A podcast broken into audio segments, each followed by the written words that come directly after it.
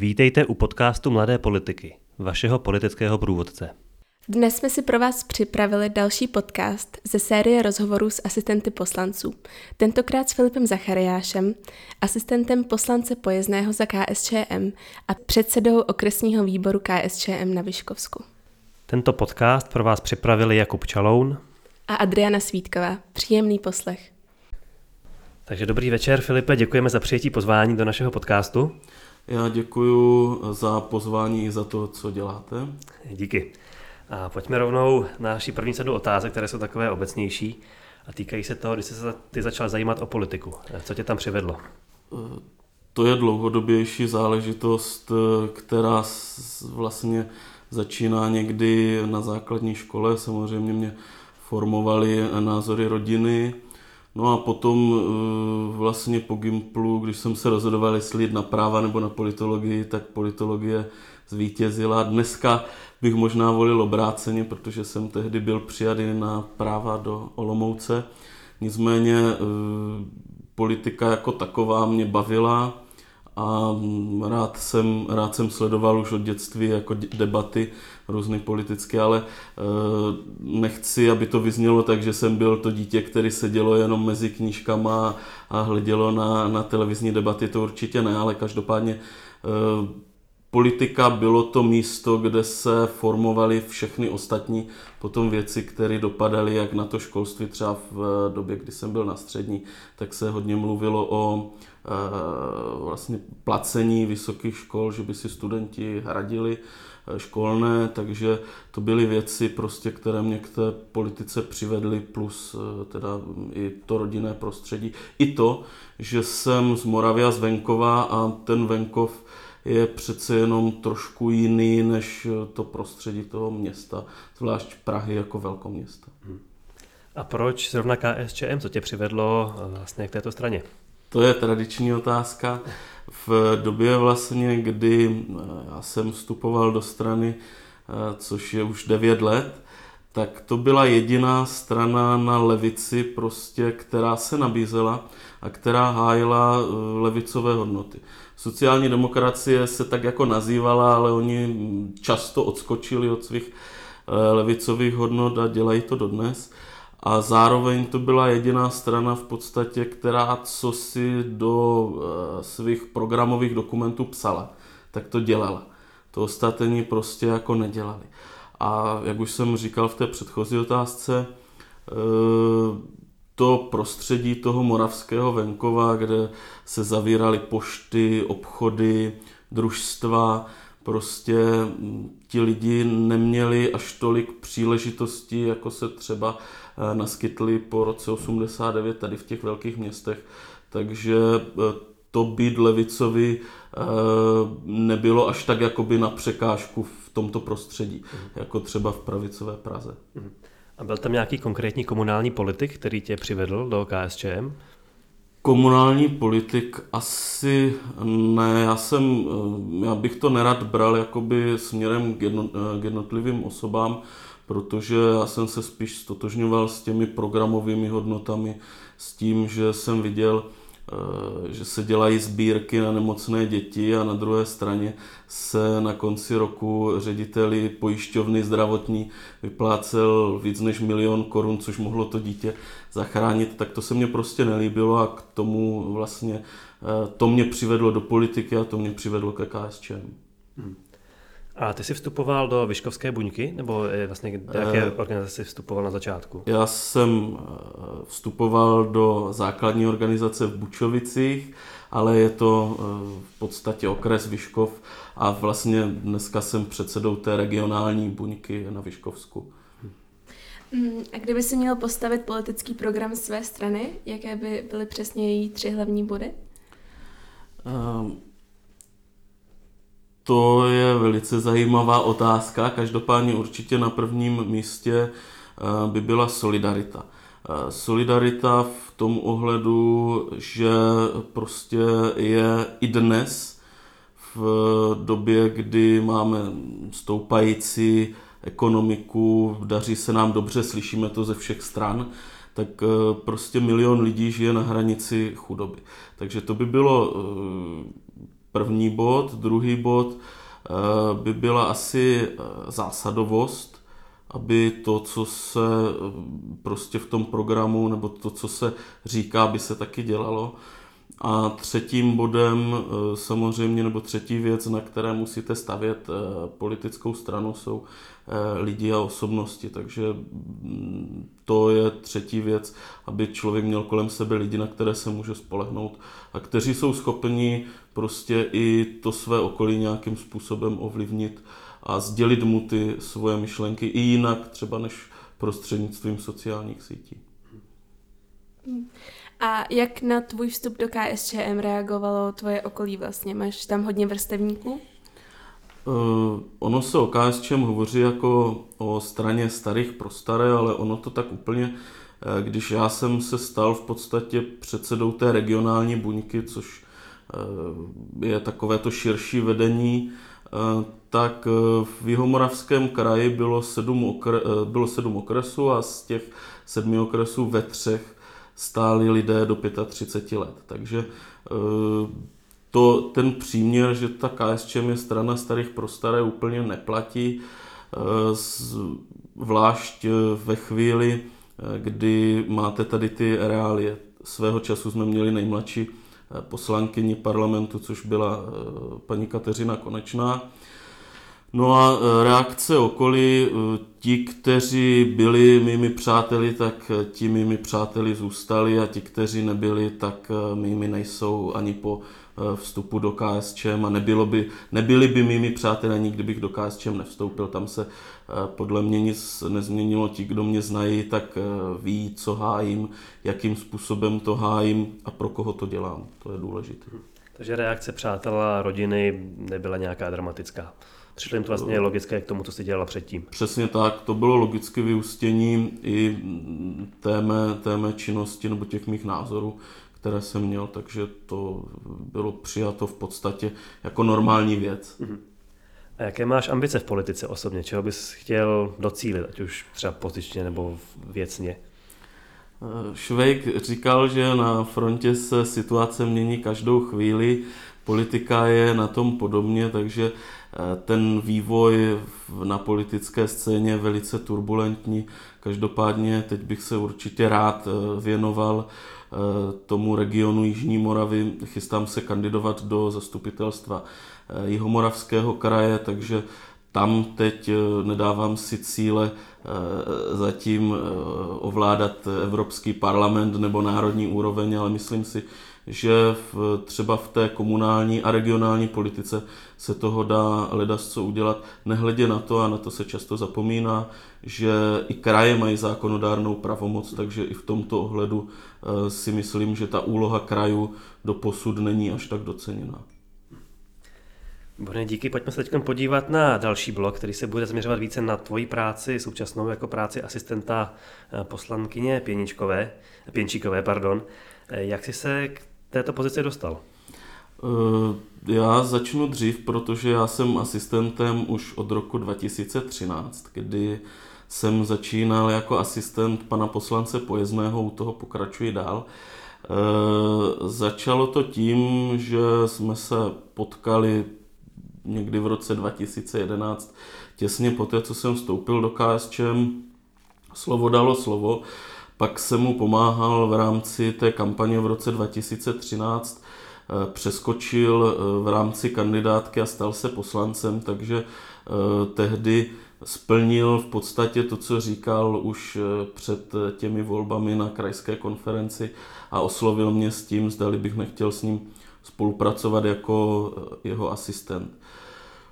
V rámci toho času, jak plynula doba, tak nechci říct, že jsem se asi osvědčil, ale přišlo těch nabídek víc. Eh, přišla nabídka spolupráce s paní europoslankyní Konečnou, no a eh, pro letošní rok v rámci jednoho projektu eh, to byla i paní poslankyně Pěnčíková, ale musím zdůraznit, že u ní jako asistent končím, protože to, na čem jsme pracovali, tak v podstatě dostalo se do té fáze, kdy, kdy jsme to nějakým způsobem zakončili. Ale pokračuji jako asistent pana poslance Pojezného, takže eh, v podstatě mm, to plní účel toho, proč tady dneska jsme.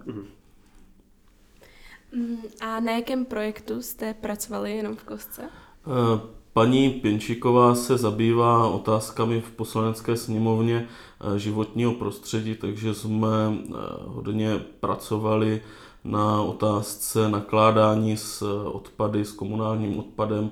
A teď třeba velice aktuální věci, což se týká eh, recyklace pedlahvy, takže ono to zní jako celkem jednoduchá věc, ale třeba jenom to, jak to logisticky zvládnout třeba v těch venkovských prodejnách se skladovacími prostory a tak dále, tak není úplně jednoduché, takže to byly věci, na kterých jsme, na kterých jsme eh, spolupracovali. A jak probíhá takový běžný pracovní den eh, asistenta poslance? Jak bys to schrnul? Co je tou hlavní náplní? Ono mm, se to samozřejmě den ode dne různí. Můžete mít eh, volný pondělí, úterý a z toho potom x akcí vám spadne na sobotu a neděli, takže ono jakoby nelze říct, že je nějaký den klasický. Prostě asistent poslance dělá od toho, že jsem jednal s odboráři, se zaměstnanci podniku přes eh, domlouvání třeba besed na školách, připravování podkladu, kdy prostě ten poslanec logicky nemůže pročíst všechno, co se týká té jeho práce, takže eh, vy si vezmete fascikl věcí, co k čemu dohledáte a vytáhnete z toho to nejdůležitější, co potom jako si myslíte, že by ten poslanec měl vědět, takže je to velice různorodé. Teď třeba v úterý eh, máme poslanecký den eh, s panem poslancem Pojezdným a s paní poslankyní Vostrou eh, na Vyškovsku, kde se chystáme navštívit školu i prostě jednu z fabrik, továren, která je tam u nás na okrese. Takže je to, je to různé od toho, že děláte pošťáka až po to, že se spolu podílíte na psaní zákona. A co tě na té práci nejvíce překvapilo?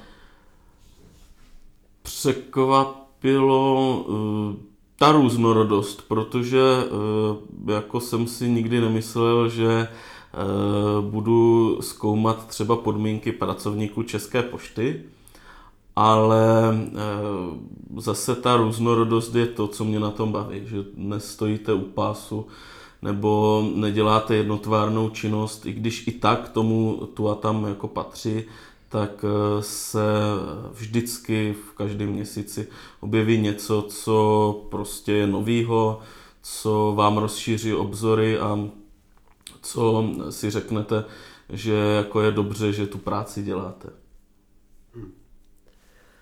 A co tě nejvíc baví na té práci? Jaký třeba konkrétní projekt, jaká aktivita tě nejvíc nadchla?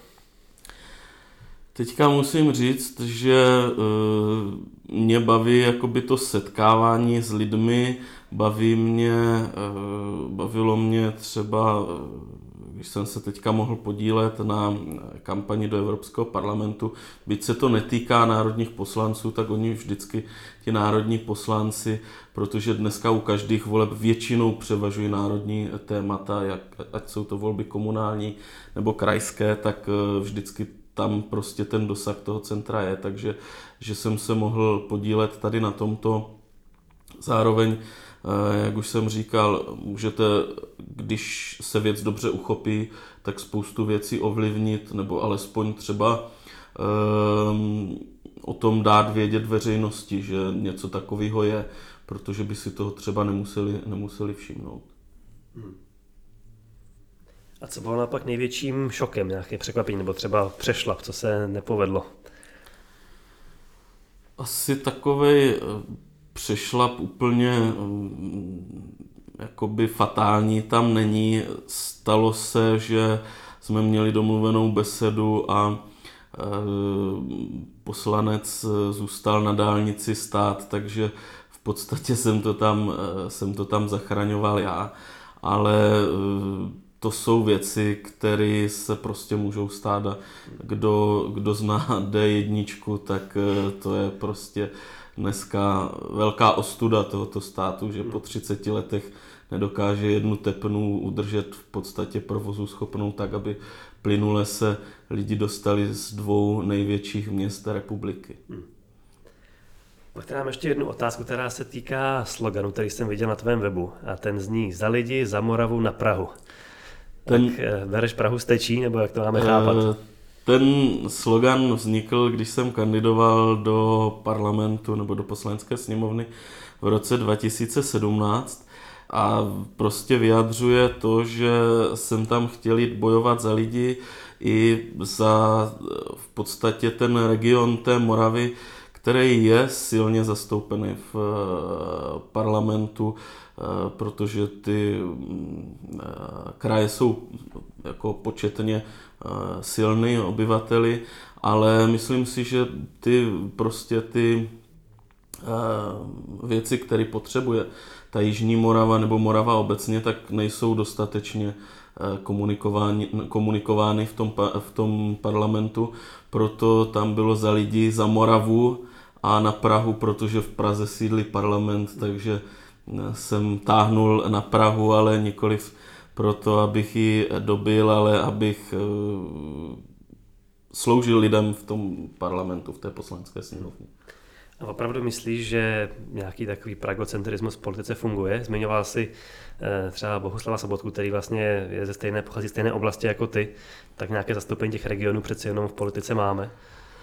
Ono eh, samozřejmě třeba pan poslanec Pojezný i poslankyně Marie Pěnčíková jsou oba dva moravští patrioti, ale e, stává se, a třeba panu Sobotkovi se to stalo, že sice byl volený za jeho moravský kraj, ale fakticky žil v Praze, takže to jsou věci, které e, podle mě jsou e, v ostatních stranách běžné. U nás neznám takového poslance, který by prostě se nevracel do toho svého regionu, který ho do té sněmovny vyslal, ale ta, potom ta vazba i třeba časem e, s tím regionem, protože ten poslanec nebo ti lidé tráví spoustu času tady v Praze, tak potom u některých slábne a to je to, co jsem říkal. Potom e, nezaznívají ty mm, věci, které jsou důležité pro, ten, e, pro tu Moravu a Slesko, tak nezaznívají dost důrazně. Mhm. Super, díky. Takže pojďme na rozstřel. Babiš nebo Zeman? Zeman. ODS nebo Piráti? ODS. Stalin nebo Gottwald? Těžko odpovědět. Gottwald. Eh, Jeremy Corbyn nebo Bernie Sanders? Uh, Jeremy Corbyn. Uh-huh. Marxismus nebo leninismus? Marxismus. Václav Havel nebo Gustav Husák? Gustav Husák. A Ursula von der Leyen nebo Jean-Claude Juncker? Uh, to je taková Sofína volba. E, oba jsou hrozní, takže, ale asi Uršulu. Mhm. Dobře, díky. Tak to byl náš rozstřel. Tím se dostáváme do další části našeho rozhovoru. A to jsou otázky obecně na fungování sněmovny a politiky u nás. E, co tě na fungování sněmovny, který jsi zažil z pozice asistenta poslanců, nejvíce překvapilo? E, v podstatě to, že eh, to, co vidíme v televizi, nebo ten výsledek, to už je jenom takový opravdu vrcholek ledovce a že ta práce, která je zatím, která není vidět a není ani třeba zajímavá jak pro lidi, tak pro novináře, ale je, eh, aby se k tomu vrcholku dopracovalo, tak je nutné ji prostě udělat, tak to je práce prostě ve výborech s lidmi, kterých se to týká, ať už jsou to odbory, různé Eh, různé organizace, eh, společnosti a tak dále. Takže eh, to je, to je jakoby ta, ta asi um, to největší, co není vidět, ale aby došlo k nějakému závěru, tak je k tomu vždycky strašně dlouhá cesta. A která strana s KSČM v parlamentu nejvíc spolupracuje? Kde je takový váš nejbližší partner, když domluváte no. legislativu nebo opozici? Tak my to nebereme podle eh, jakoby politického dresu.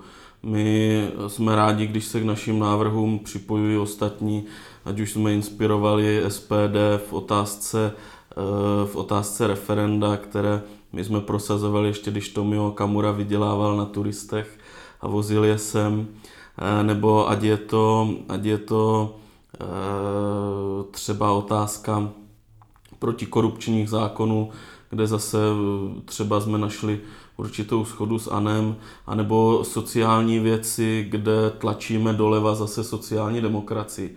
Takže je to spíš o konkrétních věcech, než o, o tom, jestli někdo tam sedí za ODS stranu zelených nebo, nebo za kohokoliv jiného. Takže ČSSD, která se zdá tak jako teoreticky, ideologicky vám být nejblíž, nebude nutně vaším hlavním partnerem ve sněmovně.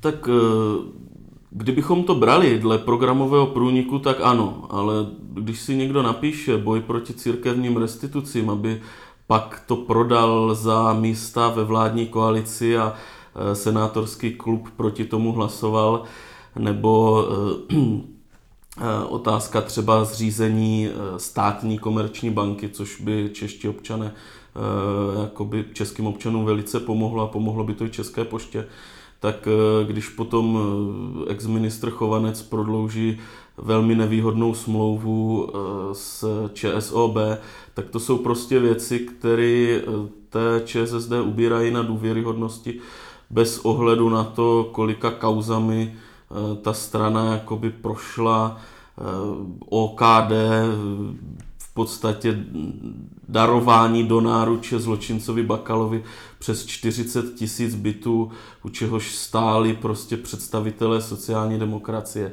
a další věci. To je potom těžké.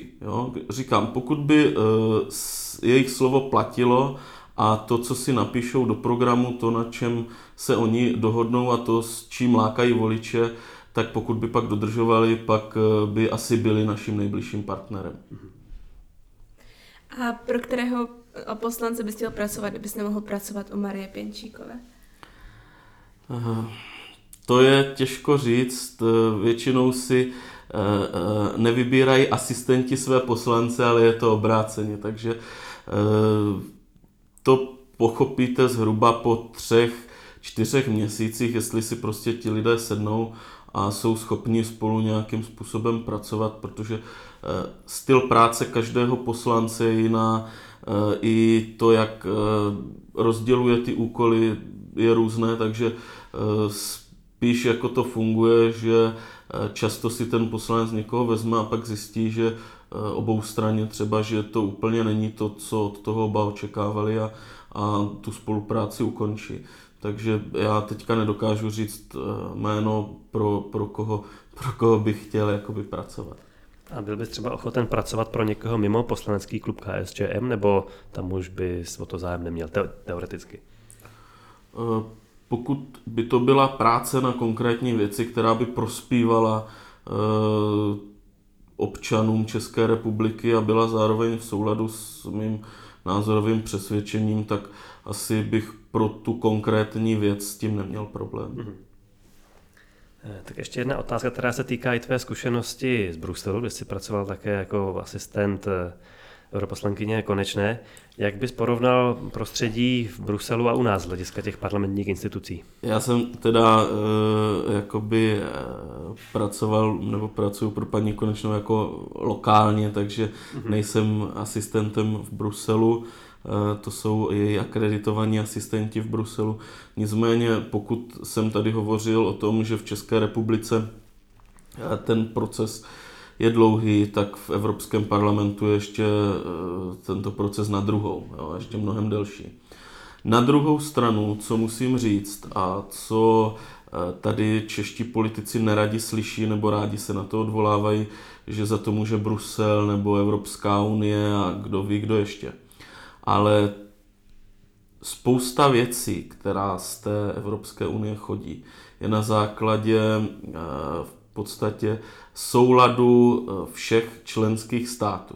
A pokud eh, my se nenaučíme vysílat do Evropské unie, na Evropské rady, na jednání eh, těchto orgánů lidi, kteří tomu rozumí, nebo kteří tam budou hájit české zájmy, tak potom se nedivme, že nám chodí prostě ty, ty věci, se kterými se nevždy úplně stotožňujeme. Ale je to chyba naše národní, nikoli v Bruselu, jak se tady pořád jako hání někdo Bruselem, tak my jsme měli tu šanci minimálně to změnit a v těch zásadních věcech, které jsou pro nás zásadní, ta e, republika vždycky má tu možnost to zastavit, pokud se jedná skutečně o zásadní věci. Jakou jednu konkrétní věc bys změnil na fungování poslanecké sněmovny u nás? No asi, e, aby e, to, k čemu chce dospět ten parlament, aby netrvalo tak dlouho protože vždycky je to po každých volbách, každá vláda, všichni se vymlouvají na předchůdce, tak aby tohle skončilo a prostě pracovalo se do budoucna. A je tam nějaká konkrétní lhůta nebo opatření, které bys právě v rámci tohoto zrychlení zrušil? Tak to asi, to asi ne. Ten jednací řád se někdy mění celkem pružně, ale říkám, chtěl bych, aby se pracovalo směrem do budoucna a netrávili se hodiny vytýkání eh, toho nebo onoho, kdo za co může. To už teďka jako pro, pro stávající situaci eh, je druhořadá věc. Je potřeba to napřed napravit a pak si můžeme říct, ale za to jste mohli vy. Jak vnímáš současnou situaci, kdy KSČM podporuje vládu miliardáře Babiše? Nejde to trošku proti ideologii komunismu? Uh, to, ono to nebylo vůbec jednoduché rozhodování, protože my jsme mohli uh, v podstatě říct, že jdeme od toho a Andrej Babiš by asi nakonec přemluvil ODS, ostatně je to jejich bývalý volič ke spolupráci, ale naši voliči asi nechtěli úplně návrat toho, na co tady byli zvyklí z dob eh, pánu Topolánka, Nečase, za maňáskování Kalouska. Takže bylo to opravdu jako složitý rozhodování, nicméně my jsme si řekli, že si dáme nějaké podmínky a pokud budou naplněny, tak umožníme té vládě vznik a budeme chtít, aby ty podmínky postupně během toho čtyřletého období byly naplňo, naplňovány. My to vždycky vyhodnocujeme, ne vždycky je to úplně jednoduchý, eh, protože máte nějakou ekonomickou situaci, ale eh, důležitý je ten cíl. Samozřejmě ta cesta eh, není jednoduchá, my jsme si s Babišem nepadli kolem krku, ale bylo to prostě z rozumu toho, co můžeme při síle 15 mandátů ve sněmovně udělat pro naše voliče. A teda myslíš si, že vláda Andreje Babiše je dost dobrá na to, aby KSČM dál vlastně umožňovala pokračovat? Já bych si samozřejmě představoval eh, mnohem eh, levicovější formu vlády a to eh, zejména třeba zdanění velkých korporací, milionářskou daň, mnohem progresivnější to zdanění eh, kapitálu, zejména toho velikého nebo toho velkého.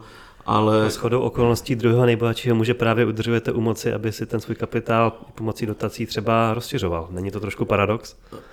No, pomocí dotací. On je čerpal samozřejmě už z doby e, minulé a ty pravidla jsme nenastavovali ani my, ani ten Andrej Babiš, byť se ho nechci zastávat. Takže on pouze využívá systém, který tady je.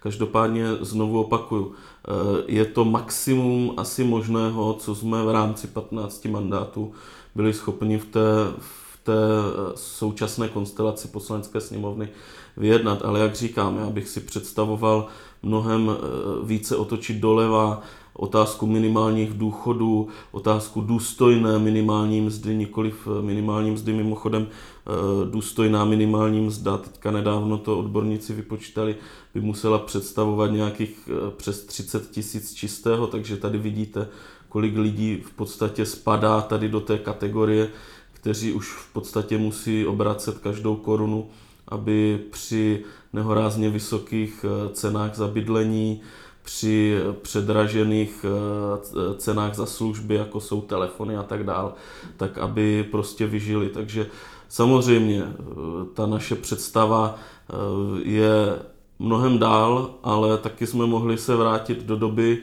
kdyby se důchodcům přidávalo 40 korun, kdy by jsme tady měli pozastaveno čerpání evropských dotací úplně, což se stalo za vlád pravice No a v době, kdy prostě eh, ministrině, eh, ministrině obrany paní Parkanová místo toho, aby řídila ministerstvo, tak zpívala pan Vondra promo pro, to jsou prostě věci, na kterých se pravice diskreditovala. Obávám se, že ti by Andreje Babiše tlačili tak, jak my ho tlačíme doleva, tak ti by ho tlačili doprava. Jo. A ti třeba pravice že jo, říká, že třeba nepotřebujeme žádnou minimální mzdu a takové šílenosti. Takže eh, ano, je to, bylo to nejedno, nejednoduché rozhodování, ale eh, myslím si, že pro budoucnost eh, občanů České republiky a historie si myslím, že to potvrdí, to bylo správné rozhodnutí. Mhm. Já mám ještě jednu otázku, která se týká vnitřního fungování KSČM. Eh, okolo Vojtěch, eh, mluvilo se hodně o tom, že pod Vojtěchem Filipem se houpe židle. Po posledních eh, volbách ten výsledek nebyl úplně nej, nejslavnější. Vnímáš nějaké pnutí v KSČM mezi nějakým třeba, řekněme, mod, takovým středním a radikálnějším křídlem? Ono je dobře, že každá strana nějakým způsobem diskutuje. Kdybychom jako zůstali sedět, tak by zase řekli, hele, soudruzi si všechno odmávají 100%, nic se nezměnilo. Takže ta diskuze probíhá, probíhají i ostré diskuze e, i v rámci KSČM. Nicméně e, pokud sjezd e, rozhodl a zvolil Vojtěcha Filipa do čela té strany, tak já to prostě respektuju. Eh, většina eh, rozhoduje, to je tak i ve státě, tak je to i ve straně. Eh, každopádně samozřejmě debatujeme o těch věcech. Já sám třeba nejsem spokojený s tím, jak se KSČM prezentuje, v podstatě nemá nějakou formu, propracovanou formu sebeprezentace, nepracuje nikdo na té značce KSČM, aby eh, nebyla nálepkována jako ta strana starých pro staré, takže je tam milion a jedna věc, eh, která se dá zlepšit a já ji budu zlepšovat s kýmkoliv, kdo bude mít zájem na tom, aby se tady tyto věci vyřešily, aby stála sebevědomá levicová moderní strana, která tady bude pro lidi a ti lidé budou vědět, že se na ní můžou spolehnout. A otázka asi na závěr. Um, co právě čteš? Jejda, tak teďka jsem měl uh, rozečteno uh, pes Baskervilský, ale já mám vždycky rozečteno asi pět nebo šest knížek, takže aktuálně čtu třeba Sametovou revoluci od Oskara Krejčího, což byl člověk, poradce tehdejšího předsedy vlády, který sám u těch věcí stál a navíc je politolog takže to mám teď rozečteno. Mám eh, rozečtenou, eh, rozečtený životopis Josefa Lady, který ho mám eh, rád a co tam ještě mám rozečteno. Mám toho celou řadu, vždycky se k tomu vracím různě a ještě před spaním poslouchám audioknihy, takže toto ale jsou tři, které teďka aktuálně jsou na pořadu dne. Tak jo, moc děkujeme za rozhovor a ať se daří. Já děkuji ještě jednou za pozvání.